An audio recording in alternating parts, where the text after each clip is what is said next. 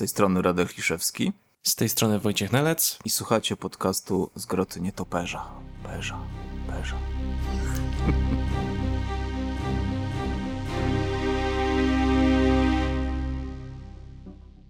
Witajcie drogie osoby słuchające w kolejnym odcinku z Groty Nietoperza, podcastu serwisu Batcave i właściwie już na samym początku wypadałoby mi powiedzieć Radku do ciebie 100 lat, mhm. Bo mhm. dzisiaj mija, znaczy dzisiaj w tym miesiącu e, mija równy rok odkąd nasz projekt wystartował. Wszystkiego dobrego. No dziękuję i nawzajem. Już rok. Już rok, tak. Nie wiem kiedy to minęło, ale a ledwo, w... ale minęło. A ledwo wczoraj się umawialiśmy na pierwsze nagranie, prawda? No tak. Nie wiem, no czas leci nieubłaganie, nie? Bezlitośnie, zdecydowanie. E, bardzo się cieszę, że jestem tutaj z tobą po tym roku, że udało się nam to e, utrzymać i przede wszystkim oczywiście gorące podziękowania dla wszystkich osób, które nas słuchają, e, komentują, dają feedback. Fajnie, że jesteście i cieszymy się, że możemy wam dawać miejsce do słuchania tak o rzeczach jest. Batmanowych i Batmano pochodnych, jakkolwiek to nie nazwać. E, dzisiejszy odcinek będzie troszeczkę nie w formie po mojej stronie, bo e, zdrowie nie wybiera i czasem się człowiek gorzej poczuje, e, więc z góry przepraszam, jeśli będę brzmieć trochę przygnębiająco, ale to zmęczenie. Mam nadzieję, że u ciebie Radku wszystko w porządku i że też swoją drogą sierpień nie, nie jest cierpniem i, i generalnie upały nie wykończyły. Mm, no, jako tako jest ok. Jako, jako tako. tako. Okay. No, upały to już wiesz, już. Też mi brak słów na to, nie? Ale, ale poza tym to spoko. Dzisiaj Gdzie jest Mr. Freeze, kiedy go potrzebujemy, prawda? W domu pierze swoje kalesony. A. Nie, to, to było to było w Ale dobre, filmie. dobre, dobre. Dobrze, e, śmieszki mamy e, już e, odhaczone. Możemy przejść do e, pierwszego punktu, czyli takiego szybkiego przejścia po tytułach, które miały premierę w tym miesiącu, jeśli chodzi o komiksy powiązane z Batmanem, mniej lub bardziej. I tak w sumie zaczniemy od kolejnego tomu wielkiej kolekcji komiksów DC Bohaterowie i Złoczyńcy pod tytułem Legendy. A tutaj jest w sumie taki mały psikus, ponieważ ten komiks wychodzi e, kilka dni po tym, jak nagrywamy ten podcast, bo zdaje się, premiera jest 31 mhm. sierpnia, ale to nadal sierpień, więc wypadałoby wspomnieć. E, ja tylko e, tutaj w kontekście tego króciutko dodam, że to jest komiks uzupełniający to, co się dzieje z uniwersum DC po kryzysie na nieskończonych ziemiach.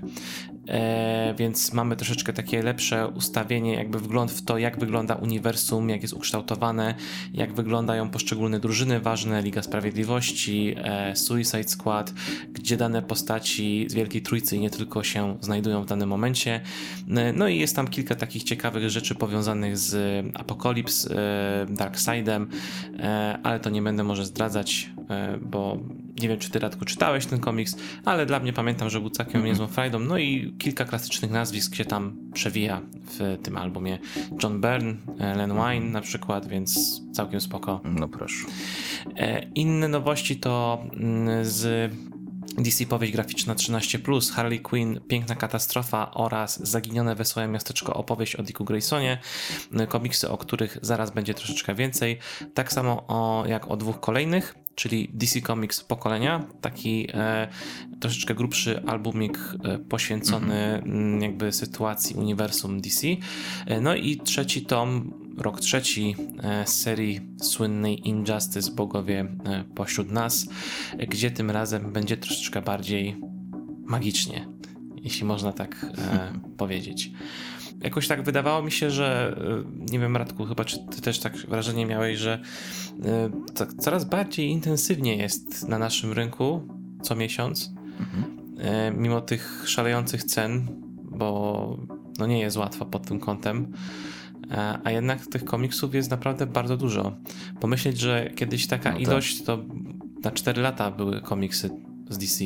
Tyle. Znaczy ja zawsze będę sobie przypominał ten tekst jeden Batman rocznie, to już nie wyjdzie z pamięci, e, bo pamiętamy te czasy i taka była jakby maksyma Egmontu, a teraz kurczę no jeden Batman e, na tydzień, tak jakby się zastanowić, e, albo no nie wiem, codziennie już prawie. No to jest zwariowane. E, plus e, gdzieś jeszcze na jakimś blogu czy na YouTubie ktoś fajnie powiedział, że przy takiej ilości teraz komiksów plus e, takich cenach i tak dalej, to trzeba robić selekcję selekcji. E, więc jeżeli sobie zrobiłeś taką, wiesz, podstawową selekcję komiksów, które cię interesują, no to jeszcze musisz zrobić dodatkową selekcję z tej selekcji.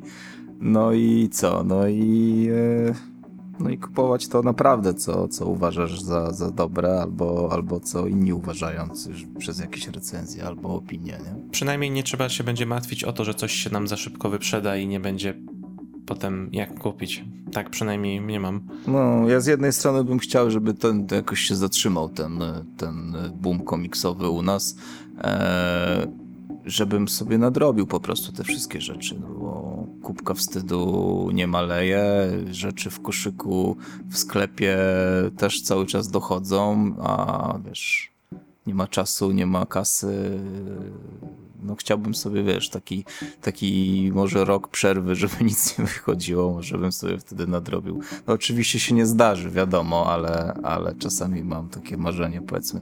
Jak kiedyś marzyło, żeby więcej tych Batmanów było i ogólnie komiksów po polsku, to teraz paradoksalnie mam, ja tak przynajmniej odwrotną sytuację trochę, no, nie? E, trzeba uważać na to, e, co sobie człowiek życzy, prawda?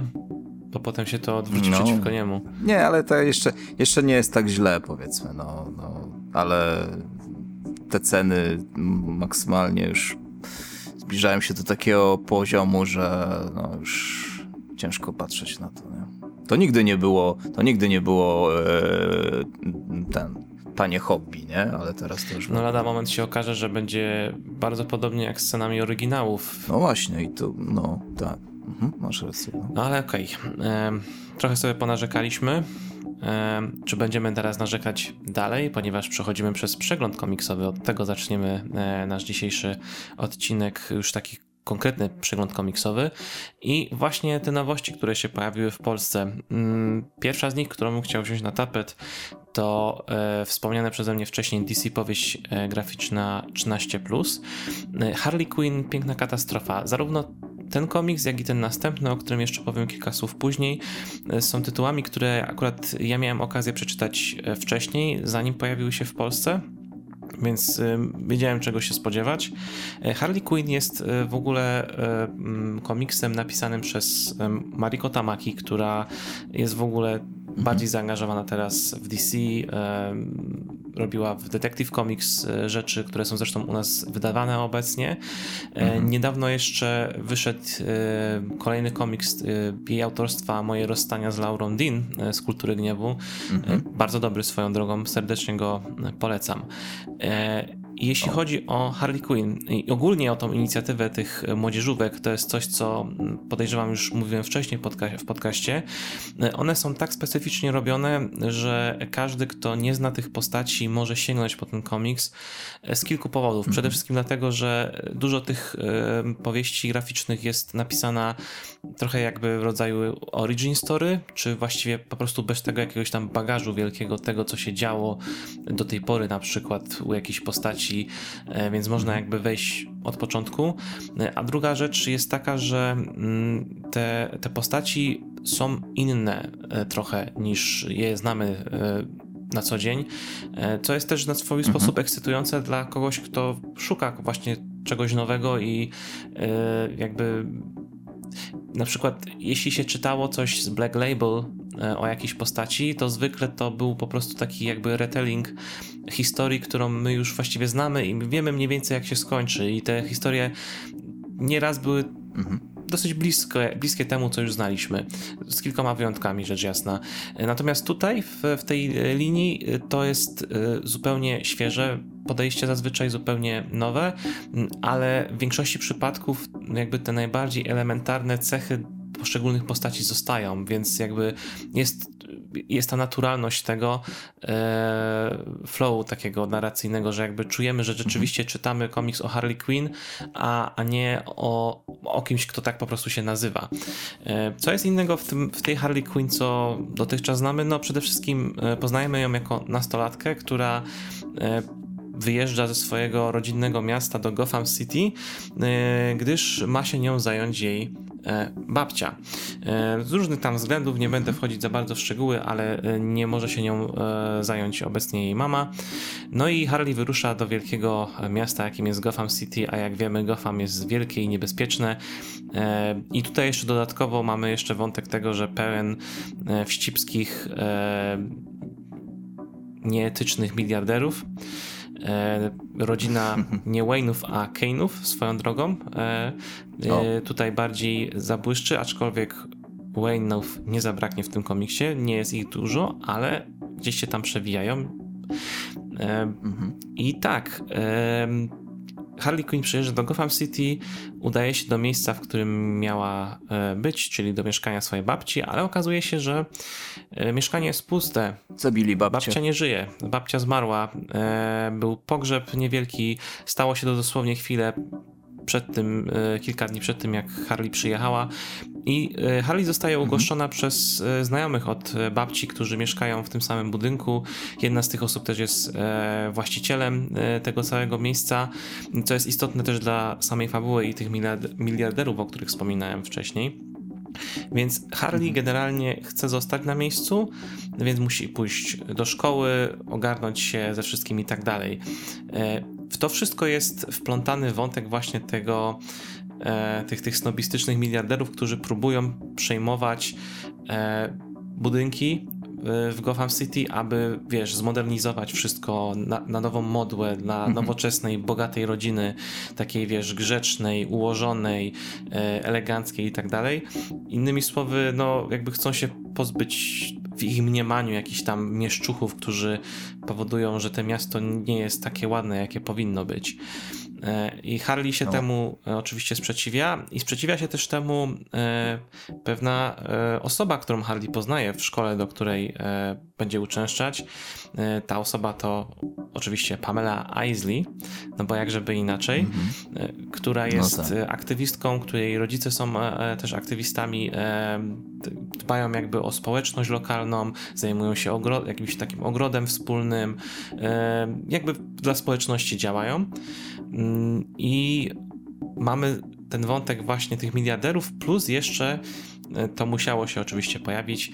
E, pojawia się pewien tajemniczy inny młodzieniec pewnego wieczora, e, który w charakterystycznej masce i makijażu chce również doprowadzić do tego, aby ci bogaci mm, dostali taki cios przeciwko nim i Zapewne się domyślasz, że owy, owy młodzieniec kryjący się pod makijażem nazywa się sam siebie Jokerem. E, więc no mamy e, inne interpretacje tych najbardziej znanych postaci z uniwersum, te najważniejsze jakby dla Harley Quinn. I cała opowieść jest y, całkiem niezła. To znaczy, nie jest to może najlepszy komiks, jaki kiedykolwiek przeczytałem z Harley Quinn, ale jakby mhm. z tym konceptem, y, który tutaj Mariko Tamaki y, miała, wyszło to całkiem przyzwoicie, fajnie, angażująco i jakby są te wszystkie najważniejsze rzeczy, które dotyczą zwykle postaci Harley, Harley Quinn, czyli to, że to jest postać, która jest niezależna, która dąży do niezależności i jakby odnajduje to, co chce robić i robić to w jaki, taki sposób, jaki ona chce. Mamy tą ważną postać e, znaczy to nie jest, to nie jest Poison Ivy, tylko właśnie Pamela Isley, e, przewija się Jasne. Joker e, i to właściwie jest jeszcze jedna, czy tam dwie postacie takie znane nam z komiksów, e, które gdzieś tam w tle mhm. się w pewnym momencie przewijają, ale to właśnie nie chcę za bardzo zdradzać. Tutaj to jakby chcę zostawić jako niespodziankę dla tych, którzy będą ten komiks czytać. E, jeśli mhm. bym miał z tej dwójki m, mm, powieści graficznych właśnie polecić, e, to zdecydowanie tą Harley Quinn. A dlaczego? E, to już pozwolę sobie tak płynnie przejść właśnie do tego drugiego komiksu, czyli Zaginione Wesołe Miasteczko, opowieść o Dicku Graysonie. To jest e, komiks, na który bardzo czekałem, bo lubię postać Dicka Graysona, e, więc byłem ciekaw, co tutaj ciekawego zostanie opowiedziane. Mhm. I cóż, Michael, Michael Moretti, Morecki, nie jestem pewien jak e, mhm. przeczytać dobrze to nazwisko, mhm. przepraszam, e, jest osobą odpowiedzialną za scenariusz do tego komiksu i e, jest to komiks osadzony w czasie, kiedy Dick jest nastolatkiem i nadal podróżuje ze swoimi rodzicami w cyrku Haliego e, i występują jako właśnie Flying Graysons. Mm, tylko, że mhm. tutaj poznajemy Dicka, który jest bardzo bardzo innym Dickiem, takim e, trochę gburowatym nastolatkiem, który szuka trochę takiego swojego miejsca w tym wszystkim. On nie chce być w tym cyrku, on chce zupełnie inaczej żyć. E, dla niego to te występy, mm -hmm. które są przeprowadzane bez przerwy, to jest po prostu rutyna, nuda e, i on zawsze by chciał pokazać coś innego, coś ciekawszego, ale to się wiąże z dodatkowym niebezpieczeństwem, za co go właściciel cyrku krytykuje. Nastolatkiem już jest? Tak, tak. Znaczy wygląda na około 14-15 lat, więc jakby tutaj mhm. jakby ten potencjalny origin story z Batmanem jest przesunięty w czasie. No powiedzmy tak jak na przykład w Batman Forever Jasne. to było, prawda? Gdzie Dick też był starszy. No tak. E, I Tematem tego komiksu jest właśnie ten Dick, który jakby szuka tego swojego miejsca i jednocześnie to tytułowe zaginione wesołe miasteczko, ponieważ fabuła e, jest o tym, że w miejscu, gdzie cyrk Heliego się wystawia, obok nich także jest wystawione wesołe miasteczko e, i jest, wiesz, spina e, że sobie nawzajem jakby przeszkadzają, mhm. zbierając klientelę. E, Dick za bardzo e, nie, obchodzą go ten nie obchodzi go ten konflikt, on jest zafascynowany tym wesołym miasteczkiem, bo e, jest w nim coś takiego bardzo magicznego. Dzieją się tam nietypowe rzeczy. Przez pewien zbieg okoliczności poznaje też dziewczynę pochodzącą właśnie z tego wesołego miasteczka, która tam pracuje, która jest adeptem magii i Dick odkrywa, że na terenie tego wesołego miasteczka rzeczywiście dzieje się prawdziwa magia. W sensie nie żadne sztuczki, takie wiesz, i, i, jakieś, mhm. jakieś iluzje i tak dalej, tylko rzeczywiście tam jest jakaś magia. E, I to jest jakby tutaj głównym punktem zapalnym do popychania tej fabuły do przodu. E, I muszę przyznać szczerze, że ta fabuła mnie absolutnie znudziła. Okay.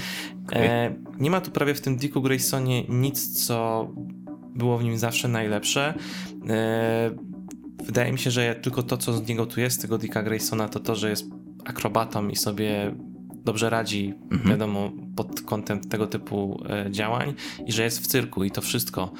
E, ktoś mógłby powiedzieć, że okej, okay, to jest komiks, gdzie ten Dick Grayson dopiero się jakby powoli kształtuje i te doświadczenie w tym komiksie e, mu w tym pomaga, bo mhm. w związku z tym wesołym miasteczkiem i tą magią zaczynają się dziać dziwne rzeczy, jak można się domyśleć, jakieś duchy się przewijają, ktoś zapada nagle gdzieś w śpiączkę i trzeba go ratować i to nie jest zwykła śpiączka, tylko jakaś właśnie powiązana z tym, co z, z tą mhm. magią, z którą się wszyscy tam stykają. No jest ogólnie całe wielkie, cała wielka tajemnica e, wokół tego tytułowego zaginionego wesołego miasteczka. E, I, I Dick poznaje tam też właśnie pewną dziewczynę, która jakby mu pomaga jakby pójść ze swoim charakterem do przodu, e, ale nie znalazłem tam nic fascynującego. To znaczy, ten komiks e, był z takim średniakiem dla mnie, że równie dobrze, mhm. jakbym, jakbym go nie przeczytał, to by nie było dla mnie różnicy. A w teorii brzmi lepiej w sumie ta fabuła, co nakreśliłeś e, ogólna o tym cyrku magicznym, brzmi lepiej niż e, to, co powiedziałeś o Harley. A, no, a wyszło w praniu odwrotnie, nie? No moim zdaniem zdecydowanie. W sensie naprawdę nie byłbym chyba nawet w stanie polecić e, osobom, które, którzy, które mhm. lubią Dicka Graysona przede wszystkim, bo moim zdaniem to nie jest dobry komiks o Dicku Graysonie. E, nie jest ciekawy, nie jest wciągający, nie dodaje właściwie nic. Moim zdaniem tej postaci. E, nawet ta luźna interpretacja po prostu mnie w ogóle mhm. nie zainteresowała.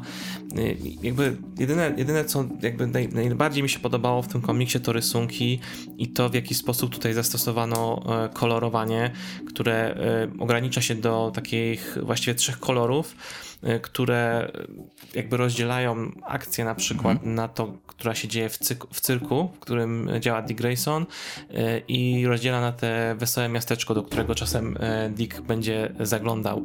I to całkiem fajnie narracyjnie wychodzi, więc wizualnie jest w porządku, jest fajnie, jakby tutaj przynajmniej człowiek się nie będzie nudzić, ale jakby dla mnie najważniejsze zawsze w, historii, w komiksie jest to, żeby postaci były interesujące. Jasne a tutaj mhm. tego nie znalazłem.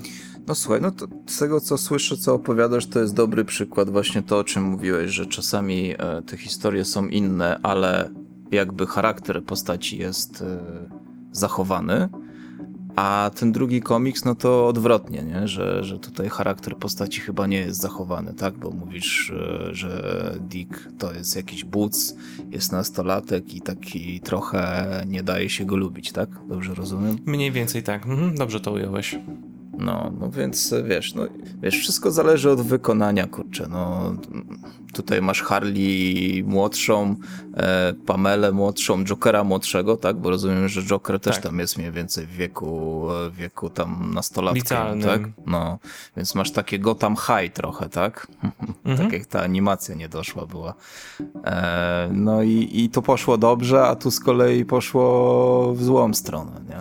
E, Skoro wspomniałeś Gotham High, to e, w ramach tej linii wydawniczej wyszedł też komiks właśnie z tym konceptem Gotham High i byłem e, Mhm. mega zachwycony w sensie tym, tym konceptem, bo właśnie pamiętam ten, ten pitch na ten, ten serial animowany, o którym wspomniałeś i wiesz, i jakby fajnie byłoby mi coś takiego przeczytać i kiedy to w końcu zrobili, to to był najgorszy komiks z tej linii, jaki przeczytałem, szczerze mówiąc. No E, no był po prostu okropny. Tam jest już taki absurd pod kątem jakby Mhm. Tam nie ma nic, te postacie nie mają ze sobą nic wspólnego, jakby nie, ma, Mhm. nie ma żadnych elementarnych cech tego, co ich dobrze definiowały normalnie. Mógłbyś zamienić imiona postaci na jakiekolwiek inne i jakby to by nie miało znaczenia. Mhm. Tak, Jasne. dokładnie to samo. Jasne. Więc w razie czego e, ten komiks nie wyszedł w Polsce, ale jeśli gdyby Mhm. ktoś się zastanawiał, że, czy sięgnąć po Gotham High w wydaniu amerykańskim, to absolutnie nie polecam. Już sobie lepiej e, na YouTubie wygooglować e, jest koncept trailer do Gotham Tak. High ze scen live action z różnych filmów od aktorów i aktorek, które grały w, e, któ- którzy grali w filmach aktorskich z Batmanem E, i to, to jest akurat fenomenalne, to polecam e, obejrzeć. To jest Słuchaj, ale ser, serial Gotham to był taki trochę momentami Gotham High, nie? No tak, młody Bruce Wayne, młoda Selina Kyle. No, moda Poison Ivy, nie? Eee, kto, I ktoś tam jeszcze, wiesz, młody Riddler też jeszcze taki był trochę? No, Czy nie aż tak młody, ale... dorosły. dorosły, był, ale... tak. tak. Ale taki, wiesz, jeszcze niedoświadczony. No jeszcze jest DC Super Hero Girls, e, ten koncept e, Mhm. animacji, komiksów, gdzie tam też mamy postaci w wieku szkolnym. Ale to było zabawne, to było fajne. Obejrzałem dwa sezony tego, co e, było przygotowane dla Cartoon Network i ja się przy tym dobrze bawiłem, bo tam rzeczywiście jakby te postaci były, jakby tam też były świeże interpretacje, e, ale, ale właśnie jakby bazowane na tych elementarnych cechach. E, i, I nawet takie jakby rzeczy, których się nie spodziewałem zobaczyć, jak na przykład pojawił się tam pingwin też jako uczeń szkoły, ale właśnie no. go tak tam w, w, wiesz, wpisali w tą jakby szkolną atmosferę, że to po prostu pasowało, nie? Że on też tam miał jakiś Mhm. swój e, e, jakby jakiś taki krąg, wiesz, że on tam gdzieś e, rządził jakimś tam jakąś grupką ludzi i on też tak był takim jakby biznesmenem, ale na miarę, wiesz, szkoln, szkolnych możliwości, tak Biznesmenem z powiem. podwórka był też szkolnego. Tak, tak, miał gdzieś tam jakąś kanciapę swoją w szkole do dyspozycji. Pożyczę ci to- kasę na lunch na dobry procent. Tak, coś, coś w tym rodzaju i to było, i to było zabawne, to było fajne, Mhm. E, ale komiks Gotham High, nie, jakby uff, uciekać, absolutnie. Słuchaj, ja już teraz mi przypomniałeś o tym odcinku Justice League Unlimited, co oni się tam zamienili w dzieci. Pamiętasz ten odcinek? To zdaje się było też na podstawie kom- komiksowej historii. Pamię, pamiętam, że był ten odcinek, ale dawno serialu już nie oglądałem, e, ale miał tam, pamiętam, że były takie specyficzne interakcje też między tymi postaciami. Znaczy Ten- Batman był takim e, w sumie, no tam się za dużo nie zmienił ogólnie, nie? Tak, właśnie miałem powiedzieć, że Batman No. był nadal taki Batmanowy tam. Tak, tak, on się dużo nie zmienił. Cały czas był taki e, trochę bucowaty i, i, i trzymał na dystans ludzi, nie? Mm. No, no są przykłady takich, e, takich interpretacji, nie? Tak. E, więc tyle ode mnie, jeśli chodzi o DC powieść e, graficzna 13. E, dwa komiksy, już teraz troszeczkę innej beczki. I też króciutko o tym następnym. DC Comics pokolenia. Komiks w twardej oprawie, powiązany jakby z głównym kanonem, tym aktualnym, chociaż nie do Mhm. końca. To jest komiks, który ma ciekawsze, ciekawszą historię o tym, w jaki sposób powstawał, niż to, co znajdziemy w środku. I jakby zaraz do tego przejdę, natomiast kilka słów o samym komiksie. E, tytuł pokolenia e, jakby jest tutaj dlatego, że mamy pewne zagrożenie. O, uwaga, jejku. zagrożenie dla całego wszechświata i multiversum. Jakby, mhm. wiesz, wow, zupełna nowość, prawda? Czegoś takiego jeszcze nie było, tak. Mm, absolutnie. E, I komiks jest o tym, jak Kamandi z pomocą boostera Golda z przyszłości, jego, mhm. jego e, sprzętu, musi zrekrutować drużynę bohaterów, którzy mu pomogą e, zatrzymać pewną właśnie katastrofę e, w, w multiversum, w, w, w wszechświecie, jakkolwiek. Jakby wiadomo, linia czasowa jest zachwiana, mhm. trzeba ratować, ponieważ miejsca, różne miejsca w przeszłości, w różnych jakby ziemiach i tak dalej umierają. E, I e, cały komiks właśnie jest takim konceptem, gdzie zbieramy postaci z różnych epok, tak. które potem właśnie muszą współpracować ze sobą. I e, co ciekawe jest w przypadku Batmana, którego tutaj właśnie mamy i dlatego o tym komiksie wspominamy, mhm. zrekrutowany Batman pochodzi z 1939 tak. roku. Jest powiedziane, że to jest Batman, który dopiero działa od kilku dni mhm. w Gotham City. Mhm. Czyli mamy tego jakby jakby tą znaną postać z Detective, Detective Comics 27. Wiesz, te specyficzne uszka. Tak, e, rękawiczki. Mhm. Mhm, dokładnie mhm. tak. E, mamy, mamy na przykład e, mamy na przykład Steela z okresu rządów Supermana. Mamy Green Lanterna Sinestro, który jeszcze jest Green Lanternem. Mhm. Mamy Starfire z okresu sprzed chyba właśnie kryzysu na nieskończonych ziemiach, jak mają wielką potyczkę jeszcze z Deathstroke'iem, czyli jeszcze przed kontaktem, kontraktem Judasza e, i kilka innych jeszcze e, postaci. E, dlaczego o tym komiksie w sumie za dużo nie chcę mówić? Ponieważ to jest znowu niestety jeden z tych tytułów, gdzie kiedy go nie przeczytasz, to jest tak samo jakbyś go przeczytał. Nic nie zmienia. Teoretycznie koncept brzmi moim zdaniem bardzo ciekawy, no bo jakby tak. bierzesz ze sobą postacie z różnych mhm. epok, ale jakby tempo i narracja w tym komiksie w ogóle jakby nie pozwalają na to, żeby te postaci na przykład w jakiś sposób interaktowały ze sobą i mogły się wykazać na swój własny, oryginalny sposób w rozwiązywaniu pewnych problemów. Jest tutaj kilka takich momentów, gdzie aż się prosiło o ich rozwinięcie mhm. i jednym z nich jest to, że w ramach e, tych wszystkich wydarzeń, które są w środku, ten Batman z 39 trafia do bardzo dalekiej przyszłości do jakiegoś zaawansowanego świata technologicznie, gdzie on w ogóle nie pasuje. E, I to jest na przykład coś ciekawego, jak taki Batman mhm. E, z 39 by sobie poradził w czymś takim, szczególnie, że jeszcze nie jest zbyt doświadczony. Ale to znów jakby może poświęcono temu jedną stronę, kilka kadrów. Jasne. I nic z tego nie wyszło. I czemu ten komiks w ogóle tak wygląda? I to jest właściwie bardzo fascynujące, bo to jest tak, mamy wstęp, który był w Detective Comics 1027 e, mhm. zrobiony tak. i potem mamy zebrane dwa one-shoty, które e, jakby tworzą całą tą e, historię. E, oryginalnie ten komiks miał wyglądać inaczej, bo e, nie wiem, czy pamiętasz, Radku, e, mieliśmy dużo zamieszanie w DC Comics, kiedy Dan Didio został zwolniony. Jasne. Kiedy mieliśmy mieć to całe przejście generacji postaci, prawda, że mieliśmy mieć nową Ligę Sprawiedliwości, nowego Batmana, mm -hmm. nowego Supermana, nową Wonder Woman. E, I jakby plany były mocne w tym wszystkim i jakby chcieli, chciano zrobić tak, że cała historia DC, e, wszystko co wyszło do tej pory miało zostać ułożone chronologicznie, że to wszystko się wydarzyło mhm. i był szykowany timeline szczegółowy, gdzie co, kiedy się wydarzyło i generalnie chciano po prostu postarzeć tych naszych bohaterów i zaprezentować nam ich nową, jakby kolejną generację. Co moim Kolejne zdaniem pokolenia. jest... Tak, dokładnie tak. I, I szczerze mówiąc to jest coś, co powinno się wydarzyć. Bo ciężko się po prostu patrzy, jak te wszystkie postacie stoją w miejscu. I to chyba najbardziej tragicznie widać, moim zdaniem, w przypadku Marvela i Spidermana, mhm. gdzie ten biedny Peter Parker raz jest bardzo dorosły, a potem znowu się zachowuje jak nastolatek, mm. który mieszka gdzieś tam w wynajmowanych mieszkaniach i ma pracę dorywczą.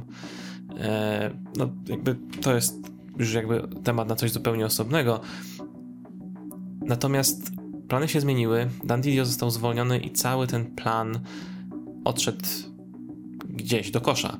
No tak. Ponieważ e, ten Generations, bo e, tak, taki jest ten tytuł oryginalny, to miała być miniseria kilku zeszytów, gdzie właśnie mieliśmy mieć streszczenia Mhm. poszczególnych epok właśnie, które miały nas e, do tej teraźniejszości doprowadzić.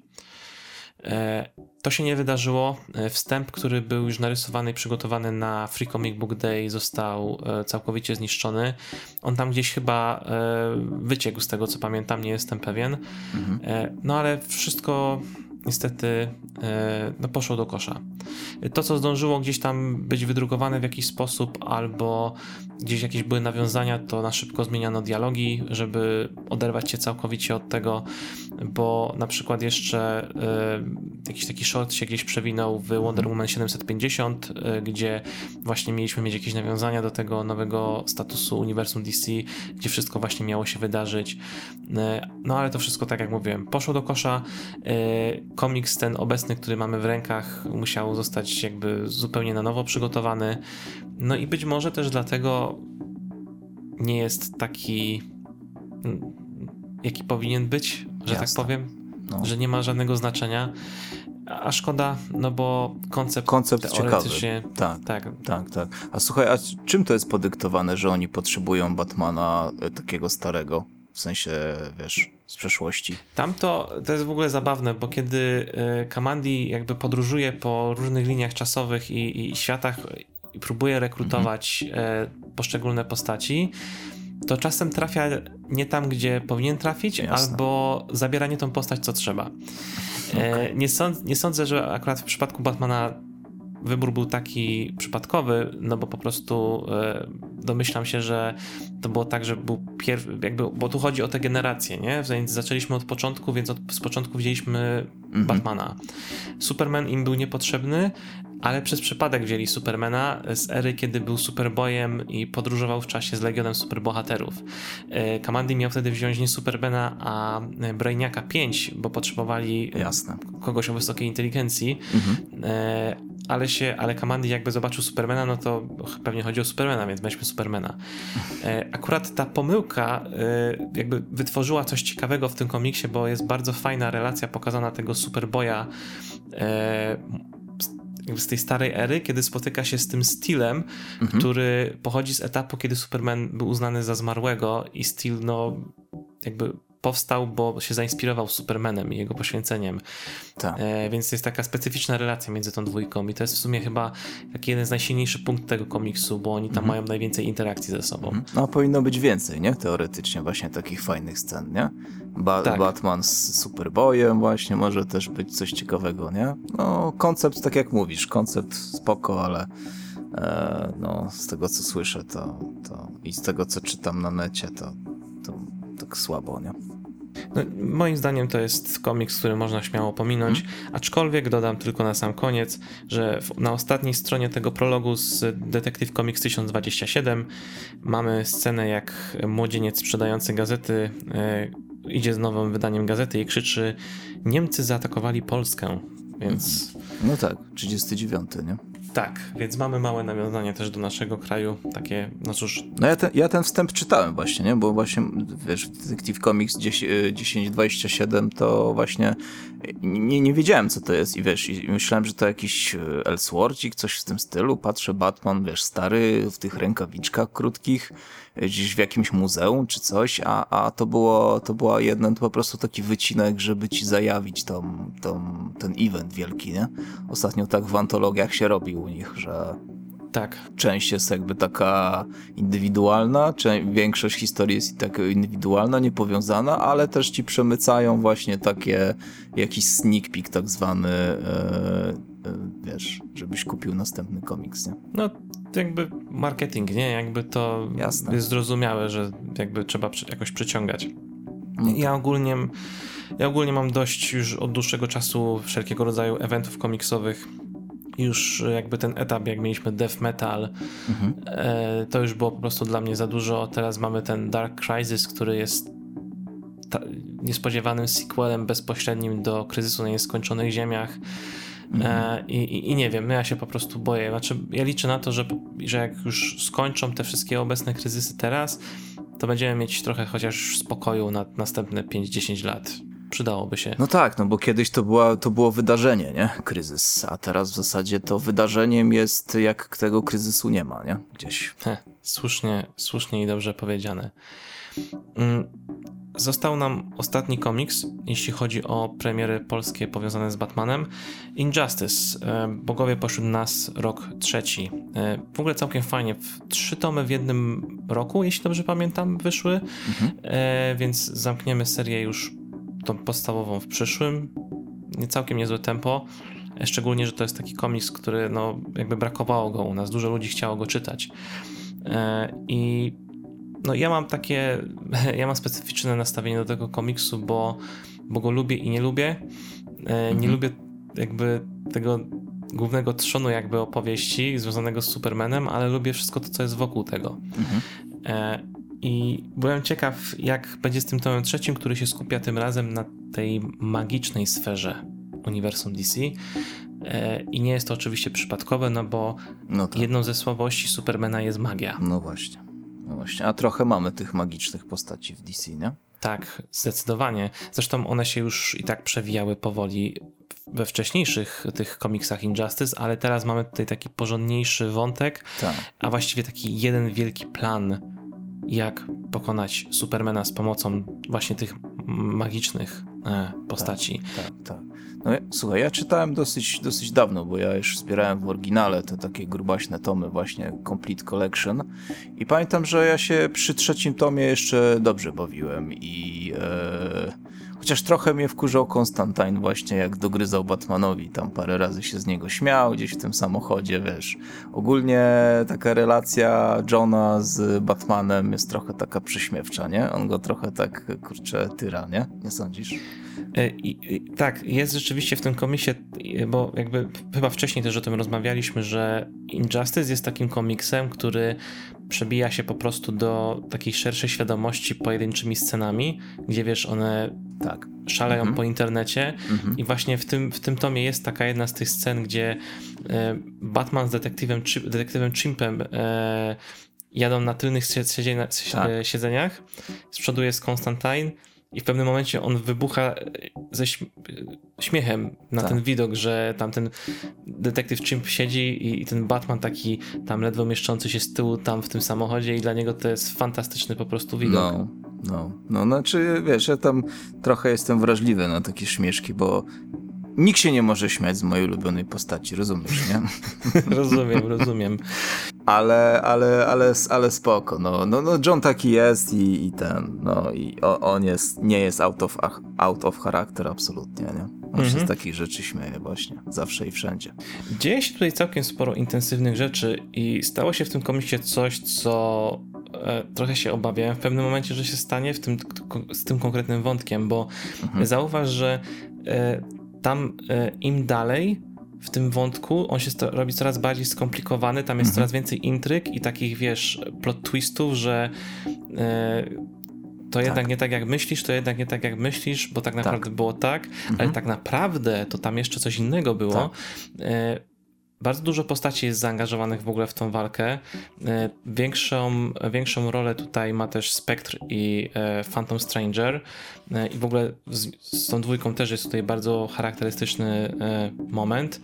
I jakby wszystko naprawdę się tak bardzo mocno tam rozwijało do takiego punktu kulminacyjnego, gdzie jakby ja, ja w pewnym momencie nie wiedziałem, jakby jak oni chcą to wszystko rozwiązać, to znaczy jakiego typu nas zakończenia czeka, bo oni jakby pompowali tej balonik w tym, w tym konkretnym tomie do takiego do, do granic możliwości mam wrażenie. Mhm. E, jakby zabrakło, nie wiem, jakby miejsca, czasu, ciężko mi powiedzieć, no bo trzeba wspomnieć, że jakby to jest ostatni tom, z tego co kojarzę, w którym Tom Taylor pisze scenariusze Mhm. i e, Brian Bucaletto jest drugim scenarzystą, który dołącza w tym tomie i on przyjmuje w pewnym momencie Mhm. pod koniec, kilka ostatnich rozdziałów już jest pisanych tylko przez Tak. niego e, i przyznam szczerze, że e, no Tom Taylor zostawił tego drugiego biednego scenarzystę w takim trudnym położeniu, w którym on musi teraz to wszystko Mhm. rozwiązać. E, I ewidentnie widać, że coś tam Tak. chyba troszeczkę poszło nie tak, bo o Mhm. ile dotychczas zawsze te wszystkie wątki budowane w każdym z tych tomów były tak bardzo pieczołowicie, bezpiecznie budowane, gdzie te zakończenie miało ręce i nogi, Mhm. no chociaż niektóre postaci straciły ręce w tym komiksie. Przepraszam, tak. nie mogłem się powstrzymać. E, To, to jakby wszystko to miało jakieś takie ułożenie, ład i skład, a w tym te, trzecim Jasne. tomie te Mhm. tempo Tak. gdzieś się zachwiało i ewidentnie widać tą różnicę też moim zdaniem No, przejścia, no. bo też dialogi zdecydowanie inaczej wyglądają e, w wykonaniu tego drugiego Mhm. scenarzysty. Taylor sobie jakoś swobodniej z tym radził moim zdaniem. Nie wiem, Tak. czy też takie wrażenie Tak, miałeś. tak, ja się absolutnie zgadzam, dosłownie tak, dokładnie takie same miałem uczucie, że ogólnie Tom, e, mówię, zaliczam na plus, ale pamiętam, że właśnie pod koniec e, rozdziału już poczułem takie zmęczenie tym, że już e, od- odnosiłem takie uczucie, że już, a już znowu to samo, znowu, wiesz, znowu jakieś zaskoczenie, tu dialogi, tak jak mówisz, No, krótko mówiąc, no mogłaby się skończyć ta seria na trzecim tomie. I pamiętam, że czwarty niestety tak już troszkę wybiegając w przyszłość, że, że, że miałem podobnie. I trochę z piątym też. I dopiero pod koniec, zdaje się, jeśli dobrze pamiętam, pod koniec piątego tomu wraca Taylor do pisania. I, i jakby, kurczę, wtedy od razu jest lepiej, nie? Ale, ale końcówka trzeciego tomu plus czwarty to już, to już dla mnie takie było zmęczenie i, i tak jak mówisz, że widać, że to kto inny pisał i nie jest to jakiś krab, wiesz, absolutny, nie? Ale, ale czuć, czuć tą różnicę, to się zgadza. Tak, tak. A, ale wydaje mi się też, że, że osoby, które właśnie lubią te postaci z tego świata mistycznego, takiego okultystycznego uniwersum DC, to będą mieć tam niezłą ucztę, bo tam naprawdę się trochę ich przewija.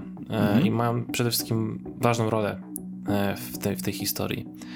E, Ja tylko dodam, e, że w tym komiksie jest e, jeden rozdział, który jest coś w rodzaju. Hmm, coś w rodzaju takim al- alternatywnego podejścia do Mhm. mm, komiksu jednego Alana Mura o Supermanie. Zresztą tytuł też jest nawiązaniem tego rozdziału do tego komiksu, gdzie mamy pokazane, co by było, gdyby Superman nie zabił nie zabił Jokera, bo Lois przeżywa te wydarzenia, które Tak. widzimy z początku.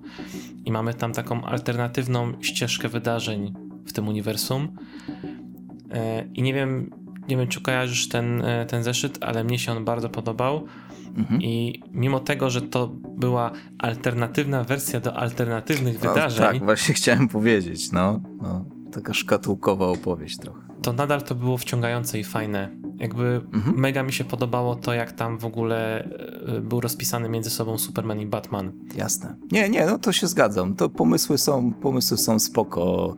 Ja z kolei mi się podoba w ogóle te pomysły scenarzystów, e, w jaki sposób oni się ukrywają przed Supermanem, wiesz, tutaj w jakiejś, e, w jakiejś kopalni tego, no, ołowiu, tak? Przez, e, A tutaj z kolei się ukrywają, to chyba nie będzie jakiś za duży spoiler, w wieży doktora Fejta, tak? E, Tak. Przez główny czas, więc e, kurczę, no niby to jest taki oczywisty temat, ale no to jednak trzeba mieć, kurczę, trochę głowę i trochę, te, żeby na ten pomysł wpaść, taki ciekawy, nie? Że, no widzisz, tutaj, no bo Superman teoretycznie to ci potrafi znaleźć na całej planecie, nie? Jakoś tak, że wiesz, cię usłyszy albo coś tam cię znajdzie po biciu serca, wiesz. Były takie schematy z Supermanem, nie? Że on potrafił znaleźć e, kogoś.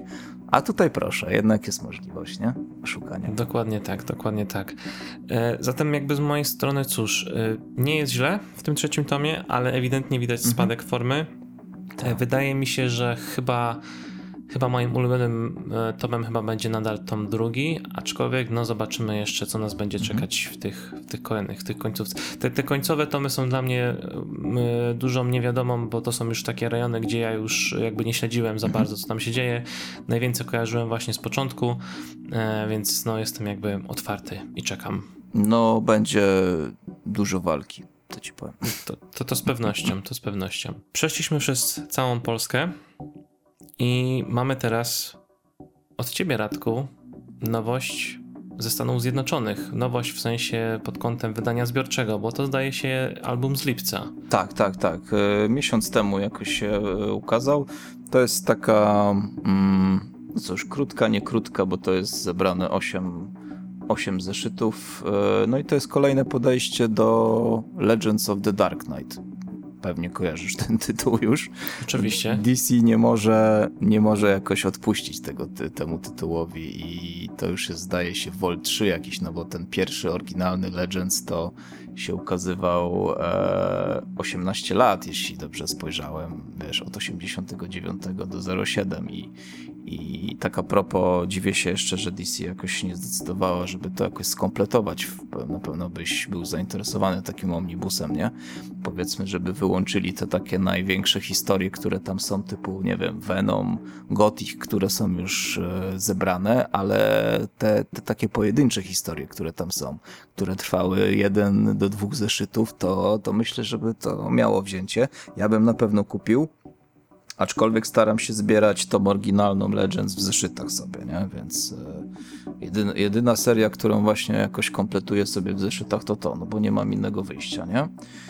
I potem była, nie wiem czy może pamiętasz, pewnie gadaliśmy kiedyś o tym, e, 2013 do 2015 była taka seria Digital Cyfrowa. First. Tak, Mhm. Digital First, która wychodziła i potem ona została zebrana w pięciu tomach na papierze i ona była całkiem spoko. Pamiętam, że tam Jeff Lemire też napisał, na- narysował jedną historię.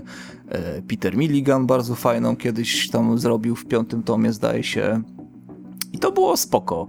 No i teraz y, znowu jest Legends of the Dark Knight i znowu to jest seria Digital First, która doczytała się, doczekała się e, wydania papierowego. No i moim zdaniem jest to taki o, taka definicja przecię, przeciętności, nie? Że, że z tych ośmiu opowieści jest jednak kilka, które coś tam sobą reprezentują i nie można nazwać tego komiksu absolutnym krapem, ale też z drugiej strony nie można nazwać tego jakimś super hitem, no bo są też historie, które zaniżają poziom.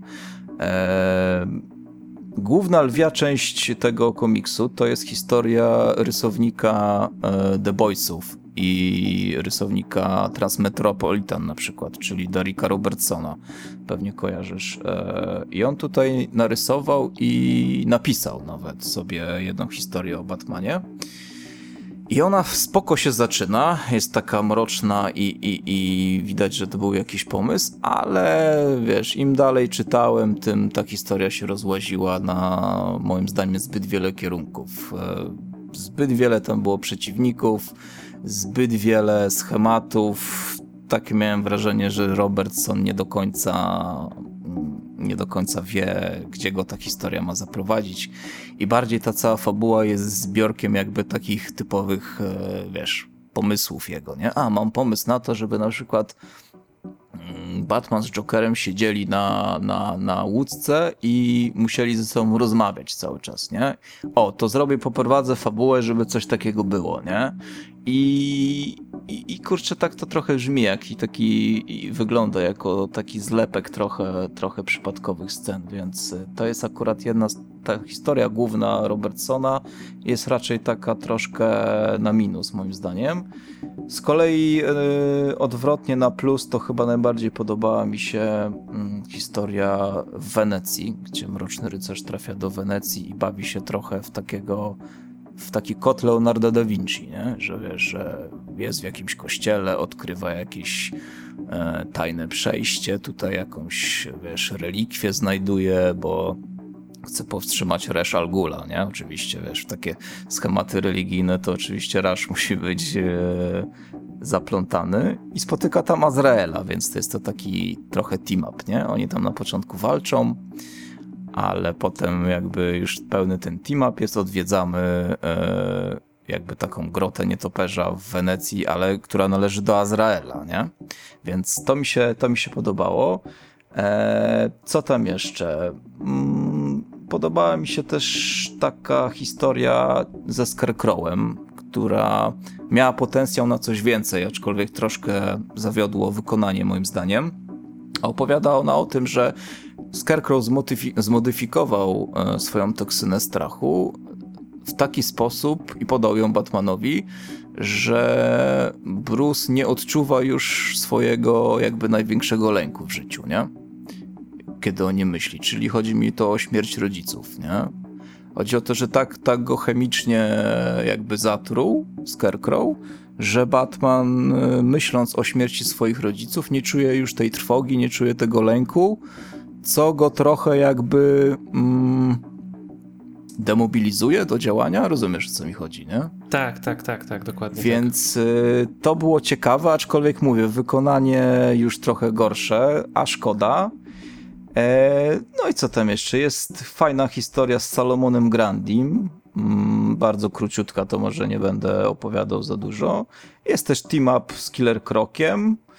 No i tak ogólnie to, jak mówię, no średniak, średniak dla komplecistów. Ja oczywiście musiałem to mieć, bo wiesz, rzucam się na, na antologie wszystkie i tak dalej, ale tutaj e, tutaj no tak, tak wyszło, tak wyszło średnio, nie?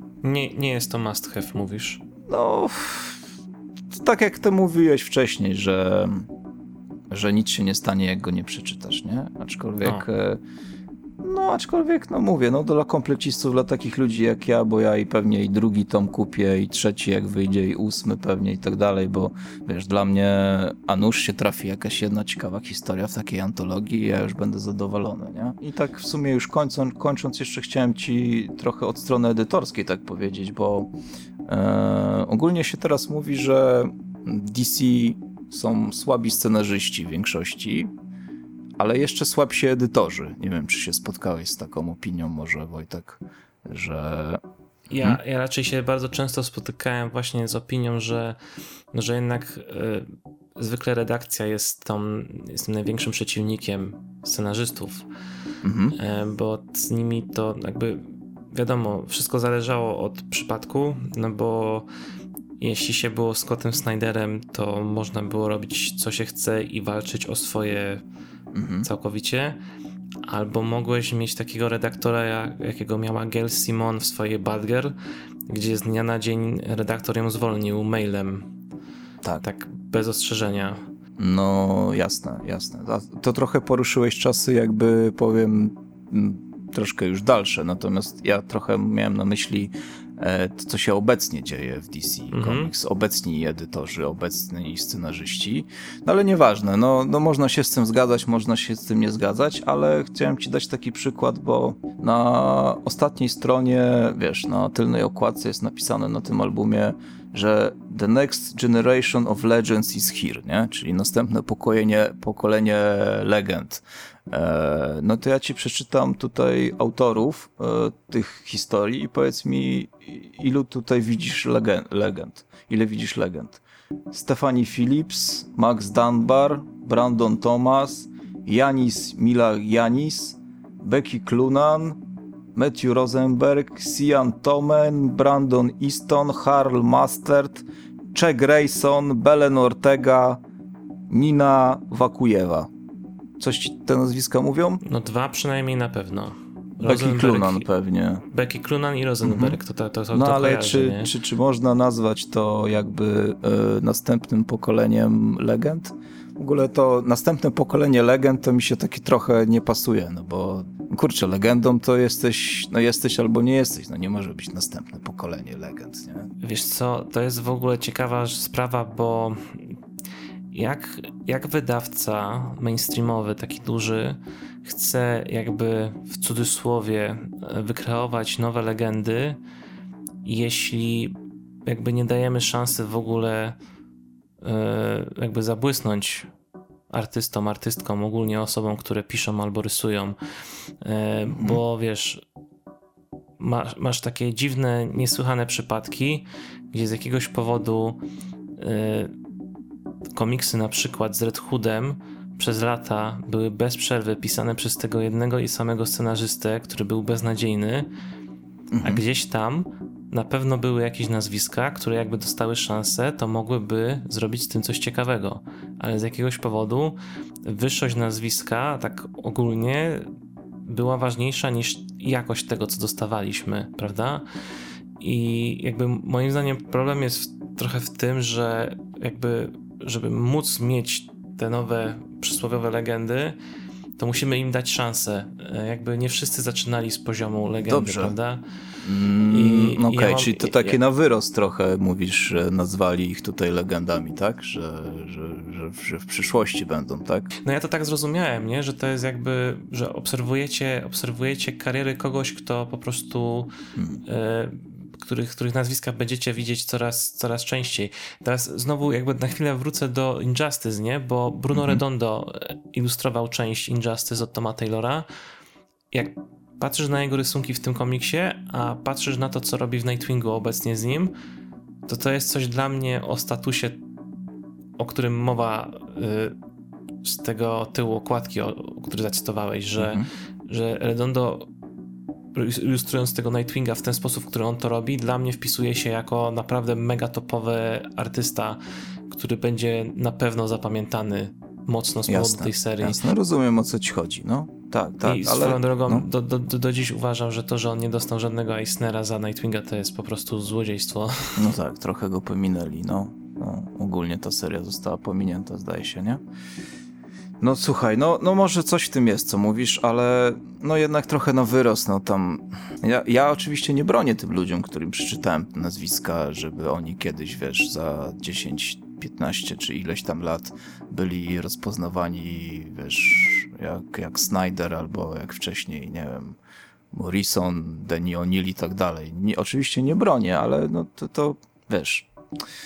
Patrząc jeszcze po poziomie tych historii, to tym bardziej mi się to trochę krzaczy z, ze słowem legendą. No ale dobra, ale dam ci jeszcze, a propos właśnie edytorskich tematów, dam ci jeszcze jeden przykład z tego albumu. E, czy ty pamiętasz, kiedy są urodziny Bruce'a Wayne'a? Albo chociaż Wrzesień. miesiąc. Wrzesień. Nie wrzesień. Nie, luty. Luty. Chyba, że no właśnie, bo ja tu szukałem przed, przed nagraniem właśnie jakiejś informacji i w większości trafiam na 20 czy tam 19 luty. Na taką datę. A chodzi mi o to, że jest tu pewna taka historia, w której Batman mówi, już nie będę zdradzał komu, bo te, o tym teamapie nie wspomniałem, e, że urodziny ma w październiku. Nie? Mm. I to mi też tak kurczę, no bo jednak tu edytor powinien e, pilnować takich rzeczy, nie? Bo to wiesz, Bruce Wayne nie może mieć urodzin. e, e, Jak to zgooglujesz, to pewnie ci, bo słyszę, że klikasz, e, to pewnie ci wyjdzie, że urodziny w 30 e, tym, w, ten pierwszy Batman, w sensie, że wiesz, że Mhm. w debiucie 39, a ja bardziej szukałem właśnie takiego komiksowego jakby kanonu, tak? No bo musi być chyba data urodzin Bruce'a Wayne'a, nie? Gdzieś zapisana, czy nie? Czy to jest taki święto, święto ruchome, że tak powiem? Raczej święto, raczej święto ruchome, bo co sprawdzam właśnie wyniki, bo sobie wklepałem, to po, pokazuje mi zawsze jakąś inną datę. Raz kwiecień, raz luty. Tak, bo kwiecień to ci pokazuje, bo ja się trochę wczytywałem właśnie w to, co tam były, były nie te same wyniki. E, kwiecień to chodziło o to, że w kwietniu był Detective Comics 27, nie? W, I tak to pomyśleli, że skoro w kwietniu 39 Wayne miał dwadzieścia kilka lat, no to jego urodziny musiały być tego i tego, nie? To o to chodzi. To o to chodzi. Natomiast mówię, no ja, ja się spotkałem z datą, najczęściej spotykam datą 19 lutego i do tej pory, do tej rozmowy teraz z tobą, co przeprowadzam, to myślałem, że to jest jakby taka kanoniczna data, nie? Nie wiem, czy, czy może mnie teraz jakoś wyprowadzisz z błędu. Myślałem, że może mnie wyprowadzisz właśnie z błędu, ale Ja zawsze traktowałem e, urodziny, daty urodzin takich postaci jako święto ruchome, szczerze mówiąc. Dobra, ale święto ruchome to jest takie, że wiesz, że, że jest na przełomie, powiedzmy, wiesz, w tym samym miesiącu albo coś, nie? A tutaj mamy, wiesz, tutaj mamy kwiecień, tutaj mamy luty, tutaj mamy październik i tutaj mamy wrzesień jeszcze, nie? Więc w zasadzie... Nie. Ja wiem, ja to jest takie czepialstwo, ja oczywiście ja zdaję sobie sprawę z tego, że teraz przemawia przeze mnie nie wiem jak to nazwać, geek Batmanowy i że normalnie nikt pewnie nie zwróciłby na takie coś uwagi, ale no ja takich smaczków szukam w komiksach i sprawdzam, czy mi się to zgadza z moimi wcześniejszymi e, wiesz, przygodami z Batmanem, nie?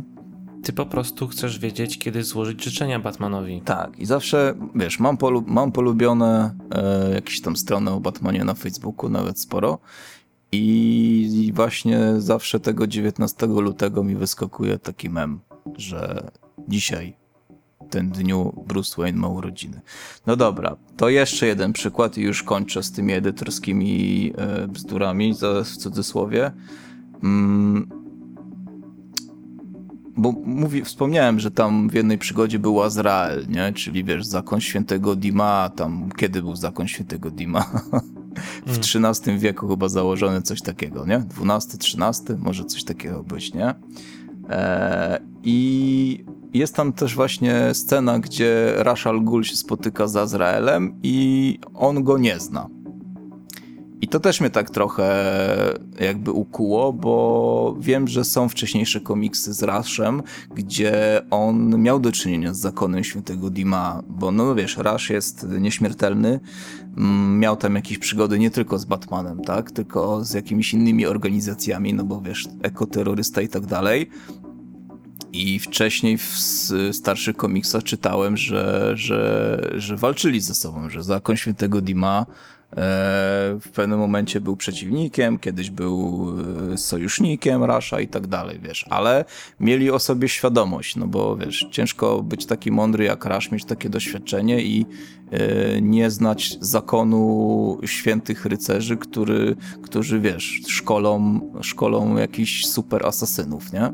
Natomiast mhm. tutaj w tym komiksie Rush nazywa Azraela e, jakimś gierkiem Batmana, czy dosłownie przydupasem i w ogóle, w ogóle go nie rozpoznaje, więc e, to taka propos właśnie takich edytorskich tematów, e, które moim zdaniem powinny być troszkę inaczej. Moim zdaniem oczywiście powinny być troszkę inaczej poprowadzone. No jakby zgadzam się, w sensie, że no jednak fajnie by było, żeby jakaś ta spójność była, a z drugiej strony jakby fakt, że ktoś napisał komiks, w którym raz właśnie nie zna Azraela i go nie kojarzy, to jest też, no, może po prostu, nie wiem, może osoba, która pisała te postaci, może aż tak bardzo ich nie lubiła, albo w jej teorii nie powinni mieć ze sobą nic wspólnego, nie wiem, ciężko powiedzieć, ale. Mhm.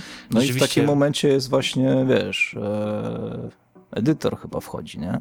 Hmm. Że, że słuchaj, no to musisz zmienić, bo to jednak tutaj, tutaj, bo wiesz, ja mam definicję edytora, to ja właśnie mam taką, że, że to jest człowiek, który ma absolutnie ogarnięte większość wcześniejszych przygód, albo przynajmniej na takim poziomie, żeby, żeby wiesz, żeby wiedzieć takie rzeczy, nie? A, a to trochę jest taki kamyczek do ogródka dzisiejszych edytorów, że aczkolwiek no mówię, że no, no to jest takie czepialstwo trochę moje, nie? Także tyle ode mnie, jeśli chodzi o Legends of the Dark Knight. Eee, średniak, ogólny średniak. Jak już kogoś interesuje Legends of the Dark Knight, to polecam raczej tą pierwszą serię, eee, żeby sobie skompletować, żeby sobie jakieś tam zeszyty eee, dokupić, bo to są ciekawe historie. I nie tylko te takie E, super znane jak właśnie Venom czy Prey, ale też takie mniejsze, bo są też tam moim zdaniem perełki. A swoją drogą nie wiem, czy wiedziałeś o tym i zwróciłeś uwagę, że ta staria, stara seria Legends to jeżeli jest tytuł danej historii, to jest tylko jeden wyraz w nim, nie licząc kilku tak. wyjątków. Faces, Masks, coś takiego chyba tam Prey, było, pamiętam. Venom, Prey, Venom. Gothic, e, no i tam jeszcze teraz nie mogę sobie przypomnieć, ale, ale chyba jakimś e, e, licz, nielicznym wyjątkiem jest Going Sane, nie? To tak, właśnie miałem, słowa. Tak, mhm. to miałem właśnie też wymienić, że to jest ten tak, wyjątek. Szaman chyba. przecież jest, nie? I to się właśnie z tego, co czytałem, zaczęło od historii Denisa O'Neilla Szaman i jakby następni scenarzyści e, zrobili z tego jakby taką trochę tradycję, że, że tytuł ich historii to tylko musi być jedno słowo. Nie? No to taka ciekawostka. Nie? Ostatnią rzecz, którą sobie wymieniliśmy w planie do rozmowy jest no, dla mnie bardzo wkurzającą i jakby minęło już trochę czasu od tego, co się tam podziało z tym wszystkim, ale chodzi konkretnie, co to się w ogóle podziało z HBO Max przy zmianach w Warnerze e, na tych wysokich stanowiskach i jakie decyzje postanowiono podjąć, aby, nie wiem, Mhm. przeoszczędzić, e, No wprowadzić rewolucję z Mhm. ofertą programową. Nie wiem, jakby Mhm. jak dla mnie to, to jest absurd to wszystko, ponieważ w nowej strategii Warnera postanowiono uznać film Batgirl za niepasujący do wizji Mhm. tego, co chcą budować filmowo. I najzwyczajniej w życiu film poszedł do kosza, Tak. plus wiele innych projektów też poszło do kosza. W sensie to nie był jedyny film, który został wyrzucony do kosza. E, serial animowany Batman Caped Crusader, który był w produkcji, nie trafi ostatecznie na HBO Max, tylko zostanie sprzedany gdzie indziej, jak Mhm. wiele innych rzeczy. To, co w ogóle się zaczęło dziać z animacjami należącymi do Warnera i Tak. HBO Max, to też jest w ogóle jakaś katastrofa. Jakby seriale zac- zaczęły znikać dosłownie. Nie ma żadnego legalnego sposobu na to, żeby je znaleźć i oglądać, poza jakimiś nielicznymi wyjątkami. E, wcześniej Warner nie wydawał takich seriali i produkcji na przykład na DVD czy Blu-ray czy jakkolwiek, bo ponoć było za małe zainteresowanie, chociaż to są zawsze takie kity Mhm. wciskane. No i teraz jak człowiek w ogóle ma podchodzić do czegoś takiego, kiedy płacisz za subskrypcję, Tak. a usuwają ci, nie dość, że ci usuwają masę rzeczy, dla których się kupiło ten dostęp, to jeszcze robią, Mhm. no nie, dla mnie po prostu cała ta awantura z Batgirl to jest po prostu tragedia. W sensie, Mhm. pierwsze co mi przyszło na myśl, to to jak jakby, jaki to jest dla mnie, jakby wiem, biznes is business, nie? Ale jaki to jest kompletny brak szacunku dla kilku lat pracy tych wszystkich ludzi, którzy poświęcili na to. Ktoś mógłby, jakby, może nie wszyscy są świadomi tego, nie? Że jak się kręci film, to to przychodzisz na, przez, nie wiem, 2-3 miesiące na plan, żeby pokręcić film i tak dalej i potem ewentualnie coś w postprodukcji dodać, ale to są lata przygotowań. No tak. No wow, to po prostu szok był dla mnie ogromny. Mhm. Mhm. Wiesz co, ja tutaj będę trochę mm, adwokatem diabła, bo ja też się zastanawiałem na tym i ja to, ja to trochę rozumiem. To, ty oczywiście też masz rację, że to, że to jest szok, że to jest, y, że to jest y, strata tych pracy i tak dalej, ale kurczę, no z drugiej strony nic, nic nie zrobiono nielegalnego jakby, nie? To, to, to wszystko jest jakby w kontraktach, że, że, że takie coś może się zdarzyć, a to, że zdarza się rzadko, to już jest inny temat.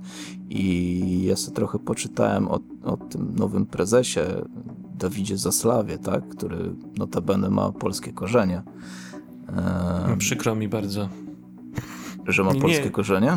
Tak, nie, ja nie, nie, nie, nie lubię tego człowieka, szczerze mówiąc, po tych wszystkich decyzjach, które on robił, które, które on podjął i co on mówił na ten temat, bo jakby tam jest jakby znacznie więcej po prostu rzeczy, które mi wywołały, jakby czerwona lampka mi się po prostu wyświetliła, e, jak Mhm. zobaczyłem, jak oni zaczęli podchodzić do tego wszystkiego, Tak.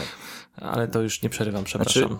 Nie, spoko, możesz, ja właśnie lubię, jak tak wtrącasz jakieś trzy grosze swoje, bo wtedy też mogę się do tego odnieść i słyszę, wiem, że mnie słuchasz wtedy, a nie śpisz na przykład. Ale ja, ja ciebie oczywiście rozumiem, bo ty patrzysz trochę z perspektywy, z perspektywy fana, nie? A on, y, a on patrzy z perspektywy bezlitosnego biznesmena.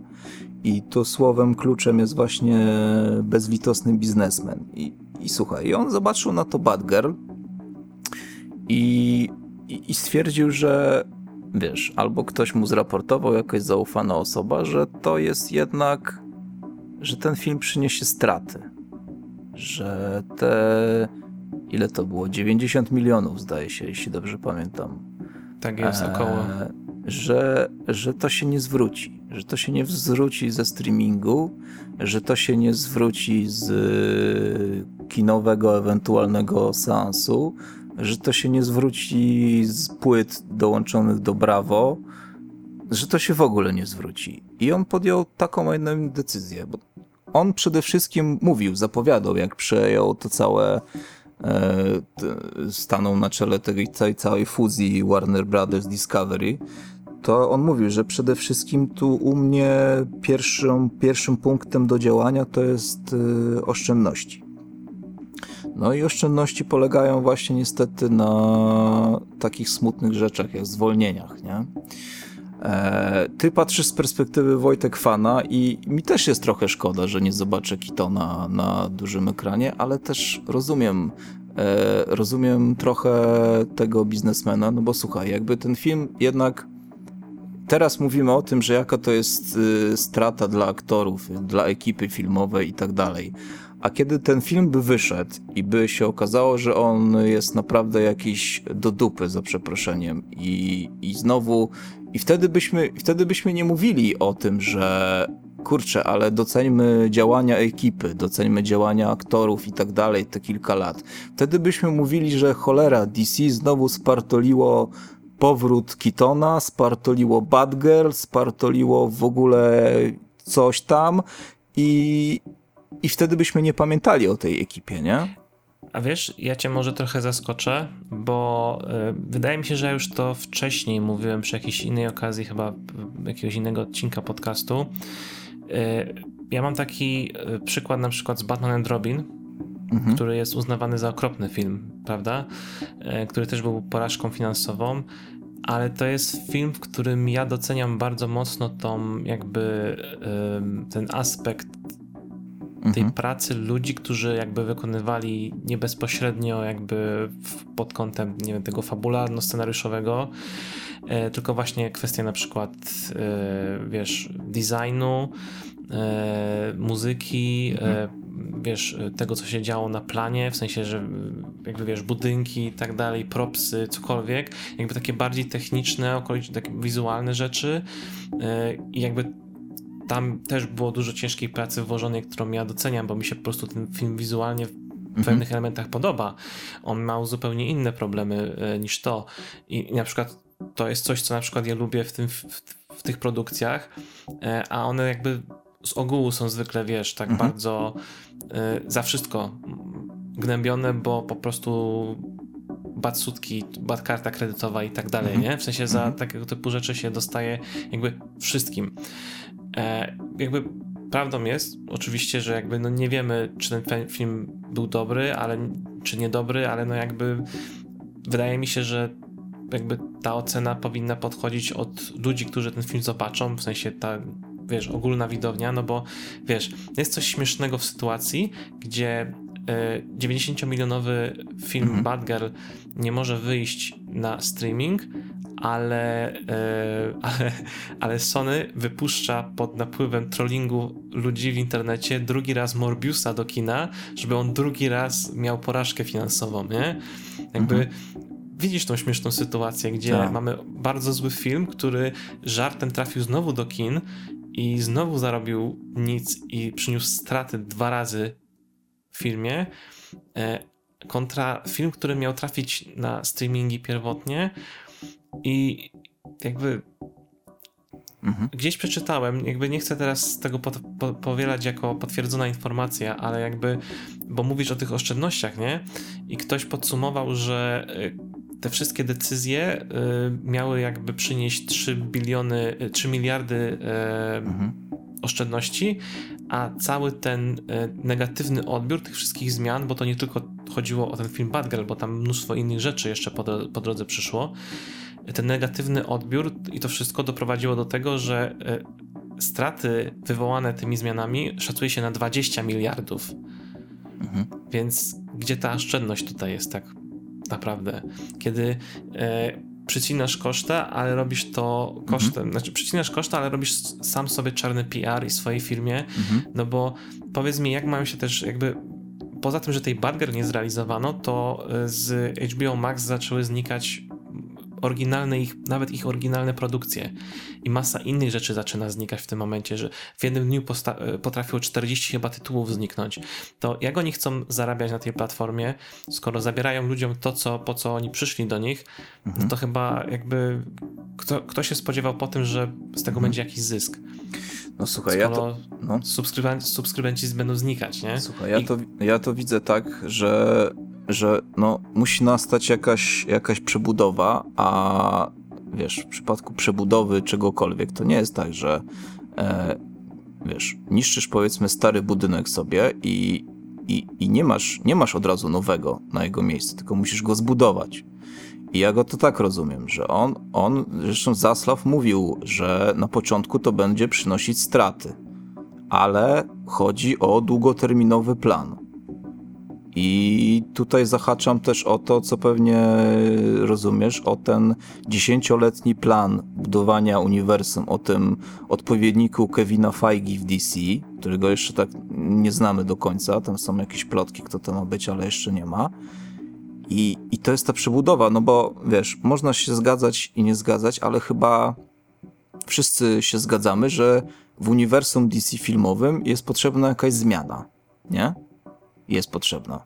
Wiesz co, generalnie, tylko że to znowu to się nie jakby, trzyma kupy wszystkiego. Tylko, że to jest znów jakby, wiesz, element całości, nie? No bo ta cała porażka PR-owa, która u nich wyszła, nie wychodzi tylko i wyłącznie z powodu DC, tylko jakby z tych innych, o których też wspomniałem, że jakby strach, strach jakkolwiek teraz im zaufać, czy zapłacić im za jakąś usługę streamingową, Mhm. kiedy tak naprawdę jak ty kupisz coś od nich, to za tydzień tego nie będzie, bo ktoś stwierdzi, że to nie przynosi zysków. Eee, I no, No rozumiem Jakby trochę, trochę, to jest- to jest trochę masakra. tak, rozumiem twój punkt widzenia, ale no jednak tą drogę trzeba przeżyć yy, tej odbudowy, wiesz, to się tak od razu wiesz, samo się nie zrobi, to jednak trzeba, trzeba ten budynek na nowo postawić, a to wymaga czasu i, i pracy i być może o to Zaslowowi chodzi. Znaczy nie nawet być może, tylko na pewno, bo on to mówił, że, że, że będzie zły PR, będzie, będzie, będą straty, będą problemy, ale chodzi o większą perspektywę. Żeby za kilka lat to było naprawdę coś fajnego, a nie tak jak jest teraz. No, to jest. No, ja po prostu straciłem zaufanie w tym momencie do nich i y, Mhm. jakby nie wierzę, że, że, że coś z tego wyjdzie, bo jakby wiesz, to jest już czwarty raz, piąty raz, kiedy w kontekście na przykład tego DC przychodzą i mówią, że mamy plan, albo że będziemy mieć plan, i, i jakby znowu jest Tak. coś innego. Jakby Mhm. mieliśmy e, jakby jakieś tam procesy naprawcze, jak wprowadzili tam Berga i Jeffa Jonesa e, przy, przy w okolicach tam Suicide Squad. Mhm. Potem znów coś się tam zmieniło, potem znowu się coś zmieniło. Potem e, teoretycznie wszystko zaczęło w miarę jakoś się tam e, budować, ale jakieś inne problemy się zaczęły przewijać. Mhm. Jakby, no, no nie wiem, ten dziesięcioletni plan, o którym oni mówią, to też mnie trochę martwi, bo jakby co, co e, jakby mnie ogólnie martwi też jako tako e, podejście do robienia filmów tych na podstawie komiksów, tych, tych e, dużych marek jak DC czy Marvel, nie? Tego tak zwanego wspólnego uniwersum. Bo e, bardzo mnie tam zmartwiła jedna rzecz właśnie w tych słowach od Zaslawa, jeśli dobrze pamiętam, to były jego słowa, e, w kontekście Batgirl, że on, ona, że ona nie pasuje do tego planu, jaki oni widzą na te filmy z DC i gdzieś była mowa o tym, że chodzi o to, że to nie był, że oni ch- chcą robić nacisk na duże widowiskowe filmy, które są wydarzeniami. I to jest Mhm. dla mnie martwiące, bo y, wychodzi na to, że oni chcą po prostu robić taśmowego Marvela, tak jak jest teraz. No tak. gdzie nie robisz y, ciekawego filmu z ciekawą fabułą, żebyś wiesz, poszedł i miał fajny experience fabularny z postaciami, gdzie oglądasz coś dla historii, tylko przychodzisz na produkcję, która cię ma nahypować na następną produkcję Mhm. i która z kolei ta następna produkcja ma cię nahypować na dwie, dwa filmy Avengers, które wyjdą w przerwie kilku miesięcy obok siebie, bo to będzie jakieś podsumowanie jakiejś tam fazy i, i jakby nie czekasz na film, bo chcesz zobaczyć fajną historię o tej postaci, tylko czekasz na to, jaka to będzie kolejna ku- część układanki dla filmu crossoverowego tego wydarzenia. Mhm. I to mnie bardzo martwi, bo ja chcę mieć fajne filmy o postaciach, które są w sobie zamknięte same w sobie, że nie muszę jakby mieć na uwadze, że kurczę, tam było jeszcze jakieś 16 innych filmów, bez których raz, że nie zrozumiem sensu tego obecnego, to dwa, jeszcze tak naprawdę ten mój, na który poszedłem, jest częścią też czegoś ogromnego, a nie po prostu ciekawym filmem. E, I jakby teraz jak na przykład ogłaszali filmy z Marvela nowe, jakby, jakby na, na, na Comic-Conie, y, to podobnie jakby się zmartwiłem na przykład przy Mhm. tym, jak określano trzeciego Antmana, bo Ant-Man to jest moja ulubiona seria filmów z MCU, z MCU jedna z ulubionych, Mhm. e, bo to były właśnie takie filmy bardziej lokalne, takie zamknięte, takie ze stawką mniejszą, taką rodzinną wręcz. Jasne. E, A ten trzeci zaczęli zapowiadać jako Kanga, nie? Tam. jest Kang i że jako team-up mówi, nie? Ale co oni mają na myśli przez team-up mówi, że będziemy mieć znowu wysyp jakichś dodatkowych postaci z innych filmów i że jakby wiesz, cała ta rodzina Langów zejdzie gdzieś na, na bok i, i to wszystko będzie tylko po to, żeby zrobić wstęp do tych Avengers, żeby połączyć ze sobą te wszystkie inne filmy i seriale z Disney+. Plus. To mnie martwi, wiesz? I ja rozumiem absolutnie robienia fajnych, nahypowanych takich filmów dużych też, takich na przykład drużynowych, ale no ile można w kółko robić to samo. E, ja jestem tym po prostu zmęczony i dlatego na przykład liczyłem na Batgirl, bo to miał być film znowu o postaci, tej jednej konkretnej, z jej historią, który nie miał być częścią, wiesz, zapowiedzi czegoś jeszcze większego. Okej, był ten Batman Keatona, który miał być tym spoiwem i to jest spoko. Jak najbardziej, ale jakby to nie miał być główny element tego wszystkiego. Mhm. E, jakby nadzieja u mnie pozostaje tylko w tym, że na przykład Blue, y, to jest bardzo się martwiłem, czy Blue Beetle będzie też anulowany, Tak. bo niedawno go skończyli kręcić, no to taki film też idealnie się nadawał do tych cięć budżetowych, no bo czemu nie, nie? On był na jeszcze wcześniejszym etapie produkcji niż Batgirl, no to przecież on też mógł równie dobrze pójść do, do, do kosza, ale nie poszedł, całe szczęście. Tam też może być, być z tego coś po prostu ciekawego, to jest po prostu dla mnie nadzieja na jakieś po prostu filmy o postaciach, a nie o tym, że e, wiesz, wielkie wspólne uniwersum. Mhm. E, Black Adam e, ponoć mm, ma, miał dokrętki z nowymi scenami po napisach, które mają dostosować się do tego dużego uniwersum, tego wspólnego i też mnie to trochę martwi. Mhm. Ciężko mi powiedzieć, jakby straciłem naprawdę bardzo dużo zaufania w tym, do, do nich w tym wszystkim i jakby będę oceniać po prostu w kinie, jak przyjdę na te No. filmy i zobaczę, ale po prostu boję się, że oni będą chcieli typowo taśmowo podejść do tego wszystkiego. E, faktem jest, że oni już byli w niewygodnej sytuacji z tym wszystkim, co do tej pory mieli. Gdzieś tam były te newsy o tym, że pierwotny plan zakładał, że mieliśmy mieć kryzys na nieskończonych ziemiach jako finał Mhm. Tego, co mieliśmy do tej pory i zacząć od nowa. I to też byłoby całkiem spoko, bo jakby i tak już wszystko jest w tak dużym bałaganie, że tego się spoiwa nie da ze sobą zrobić. Jedyne, co mnie ucieszyło z tych doniesień różnych, to to, że e, jako priorytet sobie postawili na przywrócenie Henry'ego Cavilla do roli Supermana. Więc to akurat za to, byłbym, za to byłbym im wdzięczny, gdyby tak się stało. Jasne. No to jest oczywista oczywistość. E, no słuchaj, ale tu, tu znowu jest tu właśnie perspektywa patrzącego bezlitosnego biznesmena z perspektywy, z perspektywy fana, bo tak jak ty mówisz, że jesteś zmęczony już tym hypowaniem Marvela, że, że idziesz na, na film tylko po to, żeby zobaczyć, czy pojawi się jakiś gościnny występ albo scena po napisach i tak dalej, ale... Mm, Przepraszam, się wtrącę, ale jakby rzecz, jakby problem moim zdaniem polega na tym, że MCU wychowało właśnie już ludzi do tego, że chcą takich filmy, chcą takie filmy i ci fani, o których, ta perspektywa fana, o której mówisz, to już jest ta perspektywa właśnie kogoś, kto chce tego, co przed chwilą opisałeś. E, I to ewidentnie było widać na przykład po Doktorze Strange'u, tym Mhm. nowym, gdzie widziałem dużo osób niezadowolonych z tego, że nie było więcej cameos na przykład, nie? Mhm. Mhm. Albo że w torze nowym, tym e, Love, Love and Thunder, że nie było nic, co miałoby podbudować coś na następne filmy w całym uniwersum. I Mhm. jakby tu, tutaj już to jest, jakby Marvel wytworzył kulturę taką fanów, którzy oni chcą po prostu tego, co oni im dają, nie? To jest takie wychowanie widza moim zdaniem. I ci sami ludzie będą chcieli tego samego od DC najprawdopodobniej. Mhm. I te wielkie, złe garnitury pewnie to widzą i chcą to powtórzyć e, w ten sposób, zamiast jakby spróbować znaleźć taki złoty środek między zachowaniem nadal tej oryginalnej wizji, jakiegoś fajnego, spójnego filmu, a zarobkiem. No bo DC do tej pory nie miało dużo filmów w historii, które budowały jakieś uniwersum, tylko raczej sukcesem były te filmy, które były właśnie tak zamknięte, nie? Trylogia Mhm. Nolana, Joker e, Philipsa. Da się zrobić. Jasne. No, ja rozumiem twój punkt widzenia, ale znowu z, e, nie, nie zaprzeczysz, że cały czas to, to budowanie hypu e, cały ty, tymi firma, filmami, tym spójnym uniwersum, że to cały czas przynosi zyski. A, a biz, bezlitosny biznesmen, jakim jest Zaslaw, to on tylko na to patrzy. Go, go nie interesują, tak jak wcześniej wspomniałeś, że ci szkoda pracy nad muzyką w Badger, że, że doceniasz, e, że doceniasz mm, scenografię Batman i Robin i, i tak dalej.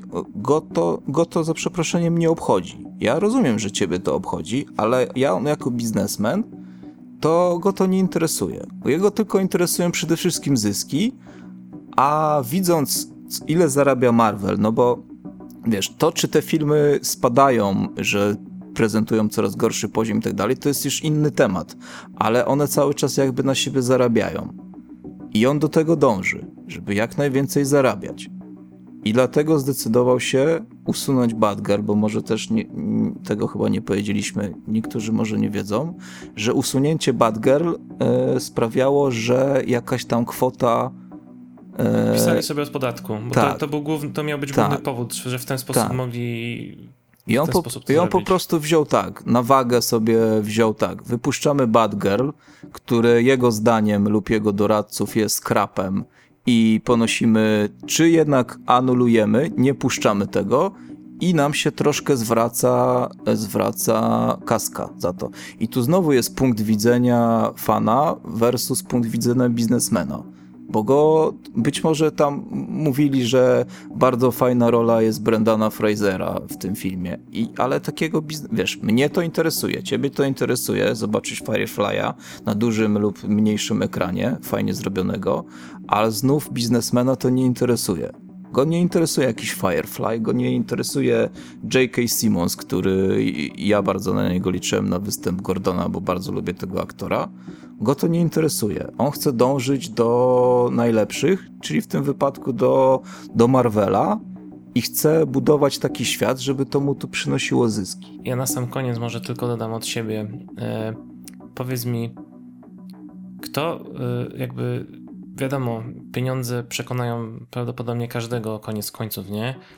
Ale kto przy zdrowych zmysłach będzie chciał teraz współpracować z nimi, skoro mogą żyć ze świadomością, że w każdej chwili ktoś stwierdzi, że jego film się nie opłaca i można go odpisać od podatku i całe twoje dwa lata poświęcone na ten temat pójdą na marne. No jeśli, jeśli będzie nowe zarządzanie, to tak jakby nową kartę trochę dostajesz, no bo wiesz, szukają teraz tego odpowiednika Kevina Feige. I być Okej, może ten to, odpowiednik. to jest, tak. to jest I- jedna sprawa, nie? Ale jakby jesteś reżyserem i, yy, i na przykład zawsze chciałeś zrobić film dla, dla Warnera, na przykład właśnie z DC, ale teraz patrzysz, że przy obecnych władzach twój projekt może być w każdej chwili w sumie skancelowany, Mhm. bo się nie opłaca, mimo tego, że ci naobiecywali nie wiadomo czego i jakby wiesz, to biznes, nie? W sensie tak jak Tylko mówisz, właśnie jest no, kwestia, czy, czy oni fa- faktycznie obiecali coś. No bo wiesz, no nie, ty myślisz, że ci obiecali albo twórcom obiecali coś, ale może oni tak naprawdę, wiesz, nikomu nic nie obiecywali. To Ale to nawet nie chodzi, wiesz, to nawet nie chodzi o, o obiecywanie, tylko czy ty jesteś w stanie później zau, zaufać takiemu pracodawcy, który tak publicznie w taki sposób Mhm. postąpił z jakimś innym projektem, nie? Jakby dla mnie to jest taka czerwona flaga, że Mhm. ja nie chcę współpracować z ludźmi, którzy moją, mój czas poświęcony po prostu zmarnują. Bo y, z twojej perspektywy jako twórcy to jest zmarnowany absolutnie czas, który mogłeś poświęcić na zrobienie innego filmu, zrobienie jakiegokolwiek innego projektu, który będziesz mógł pokazać światu, który mógłbyś, będzie mógł być w twoim portfolio, g- który może trafić do widzów, który może w jakikolwiek sposób, e, wiesz, zarobić, gdzie możesz pokazać coś, co potrafisz zrobić, a tak to twoja produkcja trafiła do kosza, nikt go nie zobaczy, bo ktoś postanowił sobie go odpisać od podatku, no i jakby Jasne. Rozumiem to cię. jest- Rozumiem, rozumiem, tak. śliskie. Tak, jest trochę śliskie. Z tym, że widzisz, jakby, jakby ten Badger wyszła i by się okazało krapem, to wtedy byśmy nie mówili tego, co teraz. Że, że możesz sobie wpisać w portfolio, że reżyser sobie może. Wtedy byśmy nie pamiętali o tych reżyserach, którym wyszła powiedzmy jedna czy dwie sceny dobrze. Nie Oj, pamiętalibyśmy. Pamiętalibyśmy. E, Joela Schumachera pamiętają do dzisiaj za to, co zrobił. W sensie pamiętają go ze złej strony, ale go pamiętają. Mhm. E, więc nie są, jakby czy to byłby bardzo dobry film, jakby nie pamiętano by o tym, gdyby ten film był po prostu nijaki. Gdyby nie wzbudził żadnej skrajnej emocji. Jakby był bardzo dobry albo był bardzo zły, to, to na pewno byśmy pamiętali, bo wtedy byśmy, bo jeśli byłby bardzo dobry, to wtedy byśmy byli na takiej zasadzie, że chcemy zobaczyć więcej filmów tych twórców. Jakby był bardzo zły, to wtedy by lud przemówił, że nie chcemy więcej oglądać filmów tych twórców na przykład, nie? Więc mhm. wydaje mi się, że akurat w, niezależnie która by to była skrajność, to pamiętalibyśmy.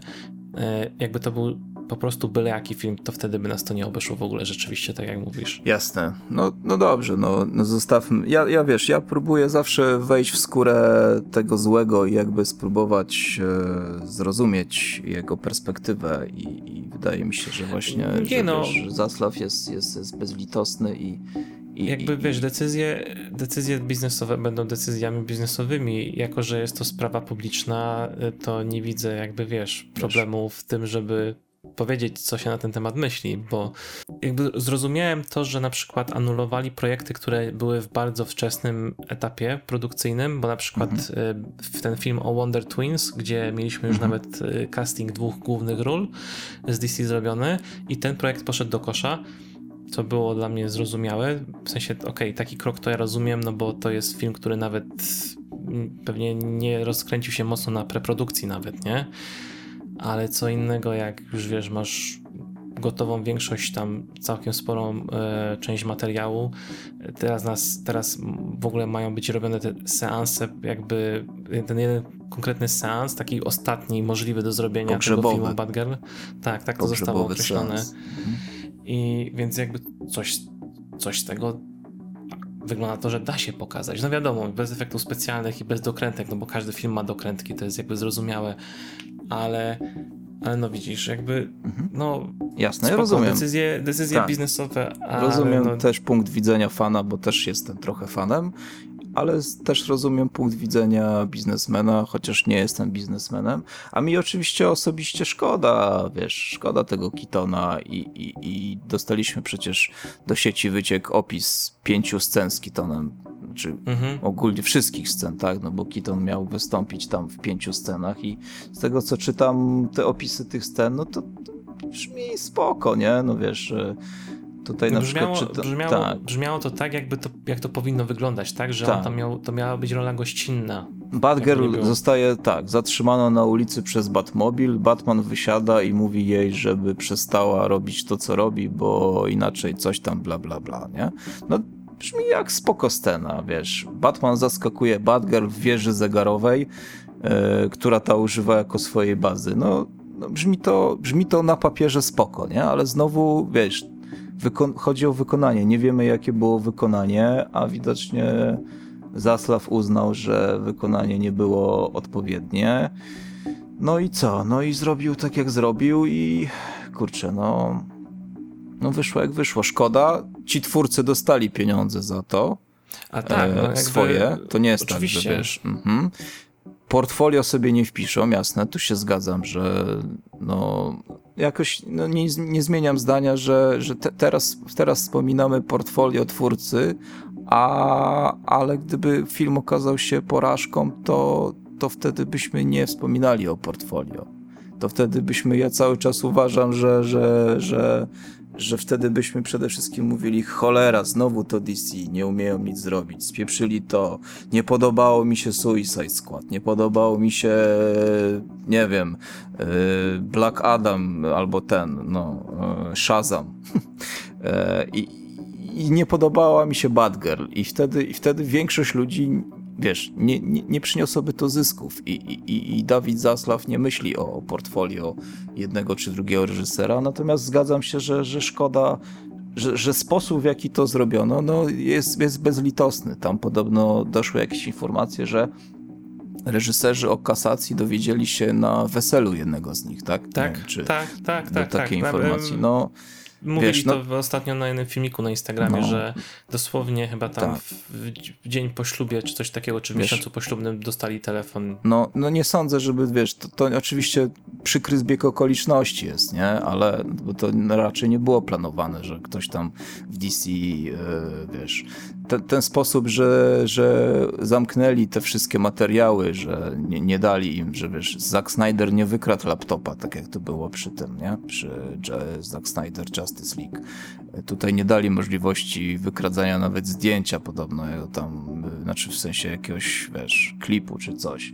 No, no to wszystko jest smutne, ale znów kończąc, kończąc już ten temat, to no, no, zmiana jest potrzebna, a nie, nie, no, nie zrobisz omletu nie, nie rozbijając jajek, tak? Być może No, to jest właśnie ta... Jokera. Mądrze. No, być może to, to jest właśnie to jest ta właśnie ta zmiana, o której wszyscy, albo być może większość, bo oczywiście wiesz, no, znaleźliby się też fani, którzy, którzy by im się ten film podobał. Eee, i, I mi się na przykład wspomniany przez ciebie Morbius też podobał.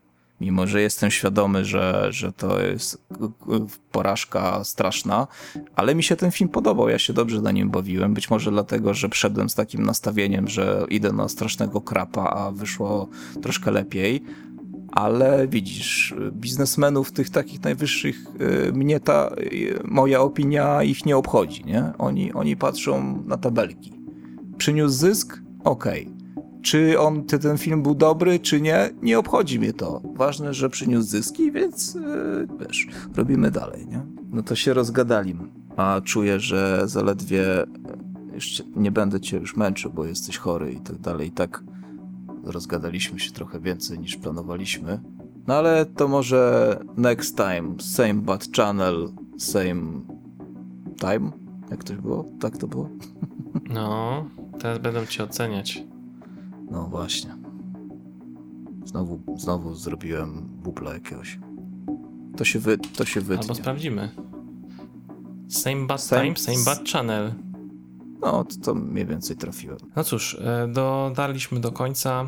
Jeszcze raz w takim razie 100 lat z Tak okazji roku podcastu i mamy nadzieję, że do usłyszenia przy kolejnym odcinku. No pewnie. Słuchaj, ja sobie otworzyłem w ogóle notatki z pierwszego podcastu i tak jedna linijka mnie tylko tak zaciekawiła, bo mieliśmy chyba, zdaje się, temat o jakimś nowym kostiumie Batmana, takim klasycznym, który wyciekł, który się okazał jednak failem, w sensie failem, że nie zrobili jednak tego kostiumu i mam tutaj taką notatkę z pierwszego podcastu Majty powróciły na dobre.